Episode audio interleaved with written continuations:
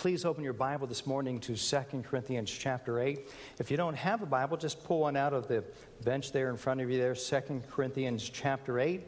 Today we come to a text that appears to be about an offering the Corinthians said that they would take for the poor Christians in Jerusalem. But at the heart of the matter is a matter of the heart. And the heart of this topic today is covetousness. Now, most of us do not think that we would struggle with coveting, yet, coveting is such a great temptation that God concluded his Ten Commandments with this statement Thou shalt not covet exodus 2017 so coveting i mean it's right there in that same list with do not commit adultery do not kill do not steal uh, or lie god really wants us to conquer covetousness in our lives the bottom line is this covetous people are miserable people they're miserable because they are never content would you please stand with me and we'll see God's plan for us. 2 Corinthians chapter 8. Uh, we concluded a couple of weeks ago with that great verse, verse 9, that Jesus Christ, He was rich, He became poor, that through His poverty, coming to the earth and giving us salvation, that we could be rich. Let's pick it up now in verse 10. And herein I give my advice, for this is expedient for you who have begun not only to do, but also to be forward a year ago. That is, you started this a year ago. Now, therefore, perform the doing of it. That is, there was a readiness to will, so there may be a performance also out of that which ye have. For if there first be a willing mind, it is accepted according to that a man hath, and not according to that he hath not. Now, we'll finish this passage during the sermon. Drop down to his concluding thought here in chapter 9 and verse 1 chapter 9, verse 1 For as touching the ministering to the saints, that is, this offering, it is superfluous, it is redundant for me to write to you. For I know the forwardness of your mind, for which I boast of you to them of Macedonia, that Achaia was ready a year ago, and your zeal hath provoked very many. Yet have I sent the brethren, lest our boasting of you should be in vain on this behalf, that as I said, ye may be ready lest haply, if they of the Macedonia come with me and find you unprepared with this gift, we that we say not ye should be ashamed in this same confident boasting. Therefore, I thought it necessary to exhort the brethren that they would go before unto you and make up beforehand your bounty, whereof ye had noticed before, that the same might be ready as a matter of bounty and not as of covetousness. May we pray. Father, may the Spirit of God take the Word of God and your principles and help each one of us uh, to show our love and gratitude to you by how we live, how we give, how we forgive. In Jesus' name I pray. Amen. Thank you. You may be seated. All Howard ever really wanted in life was more. I mean, just a little bit more. He wanted more money. He was able to turn an inheritance into a billion dollar empire. He wanted more fame, and so Howard broke into the Hollywood scene and became a filmmaker and star. He wanted more thrills, so he designed and built and piloted the fastest aircraft in the world. He wanted more power, so he secretly dealt political flowers so skillfully that two U.S. Uh, presidents became his pawns. He was convinced that more would bring him satisfaction. But history shows otherwise. He ended his life emaciated, weighing only 90 pounds, even though his frame was six foot four. His fingernails had grown into long corkscrews. His teeth were rotting and black. His arms had needle marks from his drug addictions. Howard Hughes died believing the myth of more. His net worth was $4 billion, though one of the wealthiest men in the world because of covetousness, he died by all normal standards an insane man. He died insane.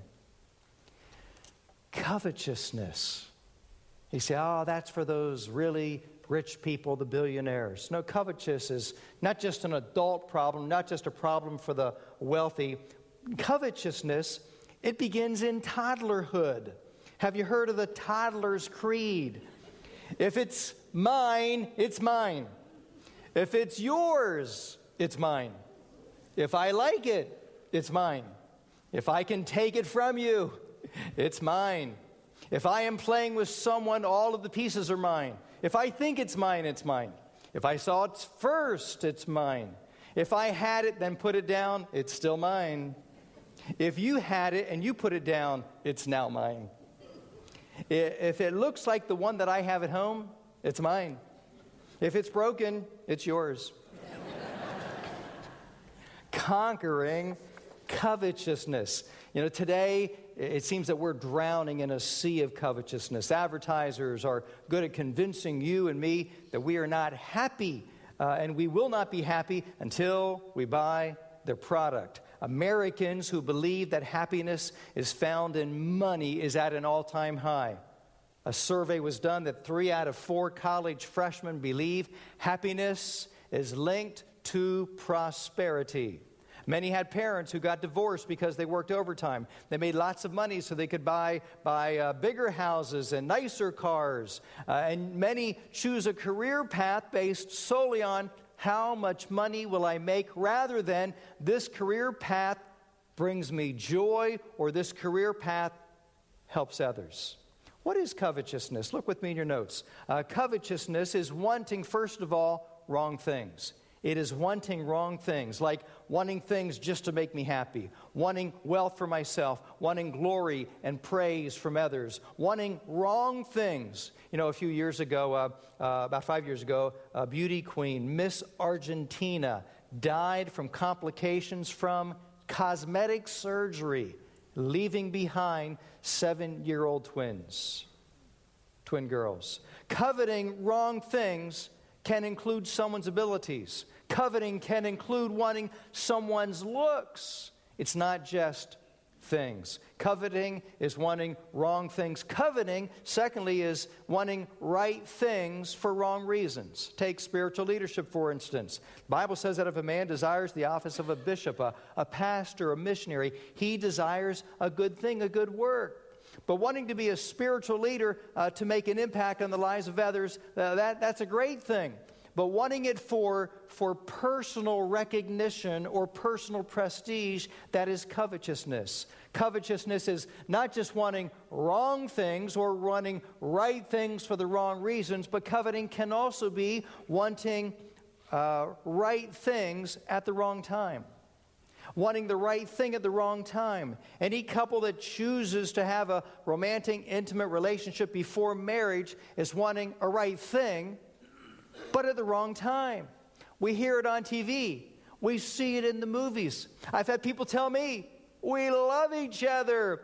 We're committed to each other. We want to spend the rest of our lives with each other. And we want to live together without getting married. After all, what does a little piece of paper mean? Nothing. Nothing. That little piece of paper called a marriage license means something to God. It means a serious, lifelong commitment. It means the difference between right and wrong. It means that you care about what God cares about. In your notes, marriage is honorable in all, and the bed undefiled, but whoremongers and adulterers God will judge. Hebrews 13 4. God said it. So covetousness is not just wanting wrong things, it's not just wanting right things for the wrong reasons or right things at the wrong time, but covetousness is, is also wanting right things, but wanting them in excess wanting right things in excess. Take money, for example. Uh, money is not a wrong thing, it's a necessary part of life. Paul told Timothy, he said, If any man provide not for his own household, he's worse than an infidel, an unbeliever. He's de- denied the faith. And it takes money, uh, working for money, to be able to provide for your family. Uh, but God warns us not to love money, not to make money an idol. Uh, I may think that more money will make me happy, but I will soon learn that it does not. Look at the bottom of page one there. Agur is a servant of Solomon. He saw what riches did to the king, and he wrote chapter 30. Solomon didn't write Proverbs 30. And verse 8, he prayed this prayer Give me neither poverty poverty nor riches. If I'm in poverty, I'm tempted to steal. If I become rich, I'm tempted to forget God. God, let me be content with being in the middle class and not covet other people's stuff. Good prayer. Good prayer right from the Bible. Now, that's what covetousness is how to conquer covetousness. So, I'd like to share three foundational Bible principles that will help you win the battle of covetousness. It's simple yet profound. Letter A love God. Love God for who He is. He is your creator. The Bible says, In the beginning, God created the heaven and the earth. God made you and gave you life. You exist in this earth because God, the giver of life, gave you life. Look at this next slide here. Is my life only of value if I am planned? Choose life. God is the one who truly plans parenthood. God creates life. And according, according to this book, this Bible, God's absolute truth, Life begins at conception, Psalm 51 5. Life begins at conception, Jeremiah chapter 1, verse 5. You say, Pastor, that sounds political. That's not political at all. That's Bible. That's Bible. That's what Christians believe. That's what people who know the Bible and know God, that's what we believe because it's true. It's true. It's not a mass of cells now they have changed that to S E L L S, a mass that sells. No, it's a baby. God is the one who gives life. Paul quoted the Greek poet Epimenides on Mars Hill, a man who had been dead for hundreds of years. And Paul said, For in him we live and move and we have our being. Acts 17 28. What is Paul saying? Paul's saying that if your heart beats one more time, Paul says, if you enjoy one more meal, Paul says, if you enjoy one more day to live, God gave you that gift of life. He is your creator. Secondly, He is your Savior. There is a heaven. And there's only one way to heaven, and only God can take you to heaven. But you can't go to heaven with sin in your heart. Your sins must be forgiven, and only Jesus Christ can forgive your sins. And so, when Jesus walked this earth, he stood before the people of Israel and he said, I am the way, the truth, and the life. No man comes unto the Father but by me. And here we, we have seen and do testify that the Father sent the Son to be the Savior of the world, John wrote. We do not become Christians because our parents took us to church when we were kids. We become Christians by faith.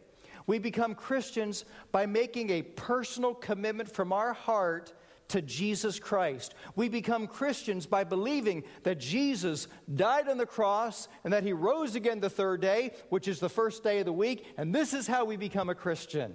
It's not getting baptized. It's not a sacrament. It's not a good work. It's not giving an offering. It's not being a good citizen.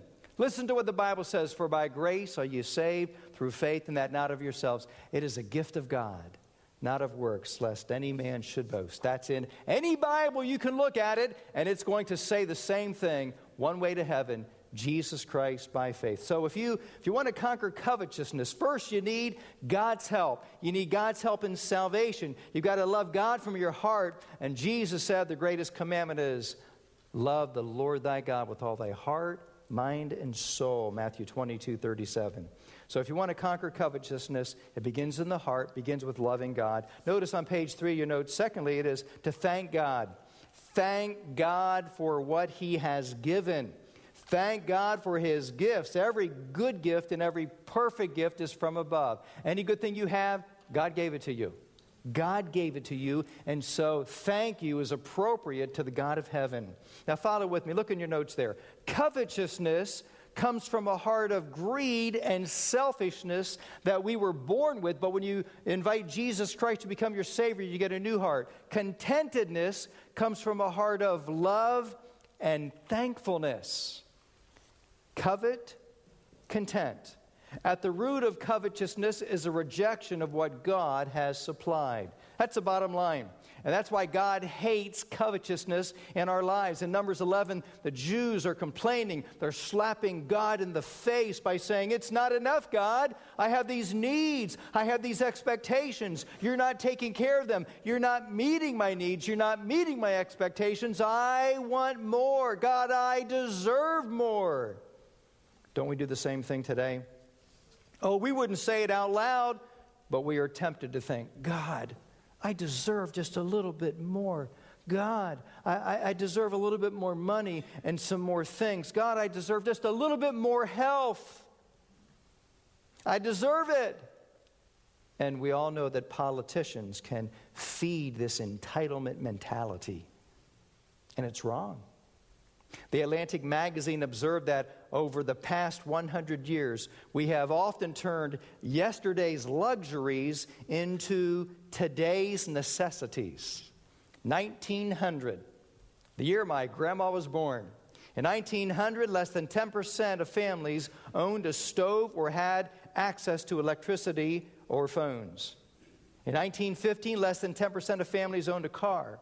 In 1930, less than 10% of families owned a refrigerator or clothes washer. In 1945, less than 10% of families owned a clothes dryer or an air conditioner. In 1960, the year that I was born, less than 10% of families owned a dishwasher or a color TV. In 1975, less than 10% of families owned a microwave. In 1990, less than 10% of families had a cell phone or had access to the internet.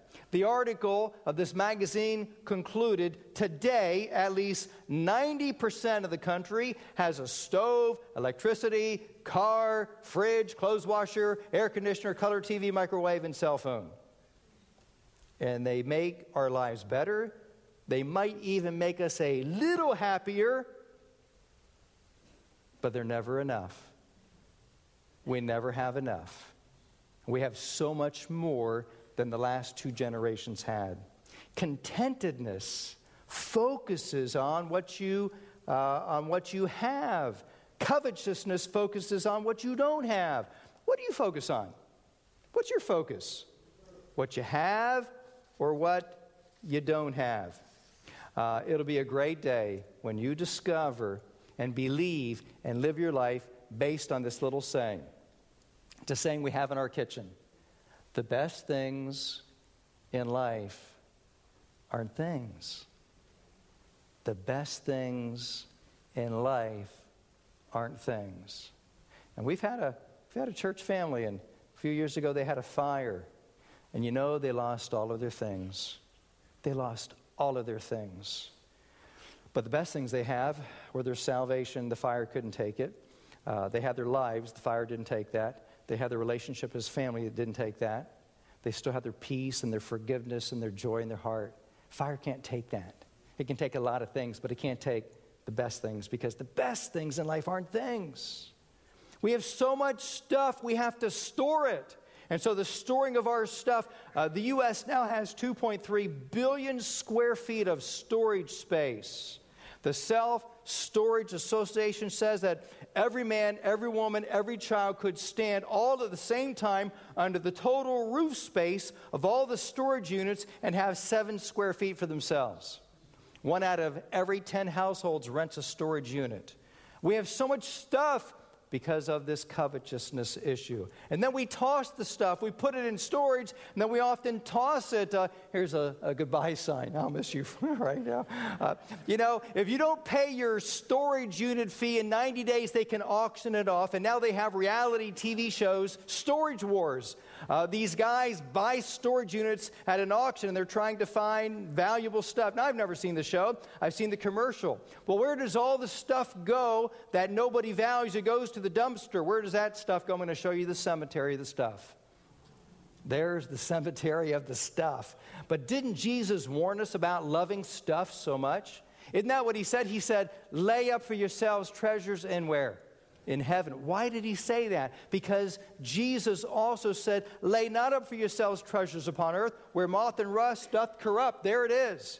And where thieves break through and steal. Someone said, Coveting is resenting God's goodness to others and ignoring God's goodness to me. So, how do we conquer covetousness? Love God for who He is, thank God for what He has given, and then thirdly, uh, give to God for what He has promised. Give to God for what He has promised. He will give you joy. He will give you treasure. And so let's, let's now take a look at the text and carefully see the case Paul builds why Christians in Corinth should take up a, an offering for poor saints in Jerusalem. Many of the foreign Jews who became Christians on the day of Pentecost, 50 days after the resurrection, they got saved, they stayed in Jerusalem, and the church grew and it grew. And, and in fact, it grew so much it grew into the thousands. Uh, people say to me, oh, I just don't like a big church. Well, then you wouldn't like the church that Jesus started because by Acts 5.18, it had grown to over 20,000 people. It was only thinned out by persecution in, uh, uh, in the book of Acts, chapter 8. Look what Paul says to these Corinthian Christians. Number one in your notes there uh, give what you promised to give a year ago. That's verse 10. It is expedient. That means it is to your advantage. You promised it, Corinthians. Now, now keep your promise. Secondly, give willingly. Look at verse 11 and 12 in verse 11 and 12, look what he says. Uh, he says it, uh, now, now perform the doing of it, that is taking the offering, you, the readiness to will. Verse 12, for if there be first a willing mind, if there be a willing mind. Paul is not a high pressured salesman uh, for this offering. Number three, give what you can. Give what you can. Verse, verse 12, uh, the end of the verse, he says, It is accepted according to that a man hath not according to that he hath not. The tithe belongs to God. You determine your offering. Paul says if you don't have any extra, you don't have to feel guilty. If you can't give to God's work because of covetousness, then you're probably in debt. Learn to be content, stop credit card spending, get on a plan to get out of debt, and stay out of debt. Number four, give to help others in need. Now, an oft misunderstood passage, verse 13 For I mean not that other men be eased and ye burden, but by an equality, that now at this same your abundance may be a supply for their want, that their abundance also may be a supply for your want, that there may be equality. Now, there's a quote, Old Testament quote, as it is written, He that had gathered much had nothing over, and he that gathered little had no lack referring back to the manna uh, that was ga- uh, gathered in the wilderness. This is not a verse to support communism. This is not a verse to support socialism. This offering he's asking them to take is a one time offering to help suffering Christians. The Bible clearly holds to personal ownership. You can't have a commandment uh, that says, Thou shalt not steal if you can't own things. If we all own things together, then we're not, we wouldn't be able to steal because we would all own it together. And that is not what the Bible teaches. I, I have a letter here from, uh, uh, from our missionary to the Middle East, uh, uh Edgar Fagali. Many Syrian Christians have, uh, have lost their homes. Uh, he says many Syrian refugees lost their homes. They were arrested by ISIS and killed with hardly any attention paid to their plight by the media. he says, uh, they have fled their homes. Uh, they're fleeing their country. They have no jobs, no food. They have no means to take care of themselves. And uh, uh he says that it's a desperate, uh, a desperate situation. Uh, he writes that that uh, they're sitting ducks between the Syrian army and their Russian allies on the one side, and ISIS and the Sunni Muslims rebels on the other side. And he says exactly what Paul says in this letter. He says, Please do not feel obligated to send money for help. However, should the Lord burden your heart to help, kindly send any contribution. So there it is. Just as the Jerusalem saints were suffering, so now the Syrian Christians are suffering, and you have the news. And if God puts it upon your heart and uh, you want to be able to send it to, to, Dr. Fagali, you can give it to the church, send it to him direct if you want. Uh, but that, that's how it works. That's what happened there, and that's what happens here today. Give, number five, when spiritual leaders support it We see that in verse 16. But thanks be to God, which put the same earnest care into the heart of Titus for you. For indeed he accepted the exhortation, but being more forward of his own accord, he went unto you. Uh, they, they liked Titus, they trusted Titus. And these Corinthian Christians because of their love for Titus and Titus's support for the offering that showed a consensus that the spiritual leaders uh, were supporting it. Paul says, "Hey, look, uh, Titus is, wants to be a part of this on his own accord." Number six, give where there is integrity and accountability. We pick that up in verse 18. And when and we have sent with him the brother whose praise is in the gospel throughout all the churches. We don't know who the brother is. He's famous, he has a good reputation.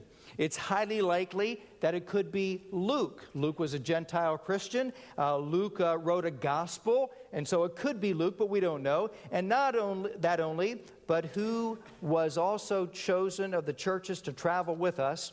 So the churches chose this man with this grace, this grace of giving, which is administered by us to the glory of the same Lord and declaration of your ready mind. Avoiding this, that no man should blame us in this abundance which is ministered by us. The abundance means this is a big offering. It's a very big offering for these uh, poor Christians. Providing for honest things, not only in the sight of the Lord, but also in the sight of men. And when we have sent with them our brother, whom we have oftentimes proved diligent in many things, but now much more diligent upon you, great confidence which I have in you.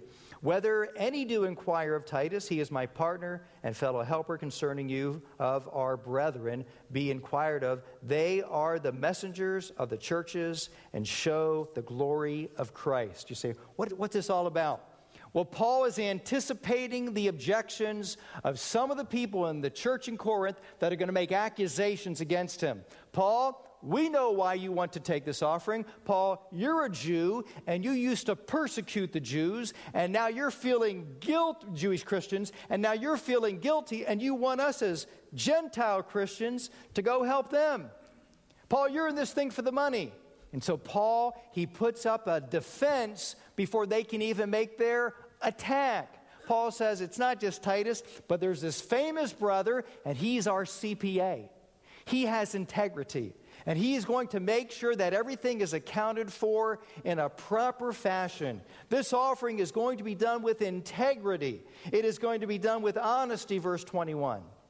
What a contrast to what we see today. Commentator John Phillips says, Beware of every Tom, Dick, and Harry ministry that asks for your money, especially those on radio and TV. They promise prosperity, they promise healing. They are lying.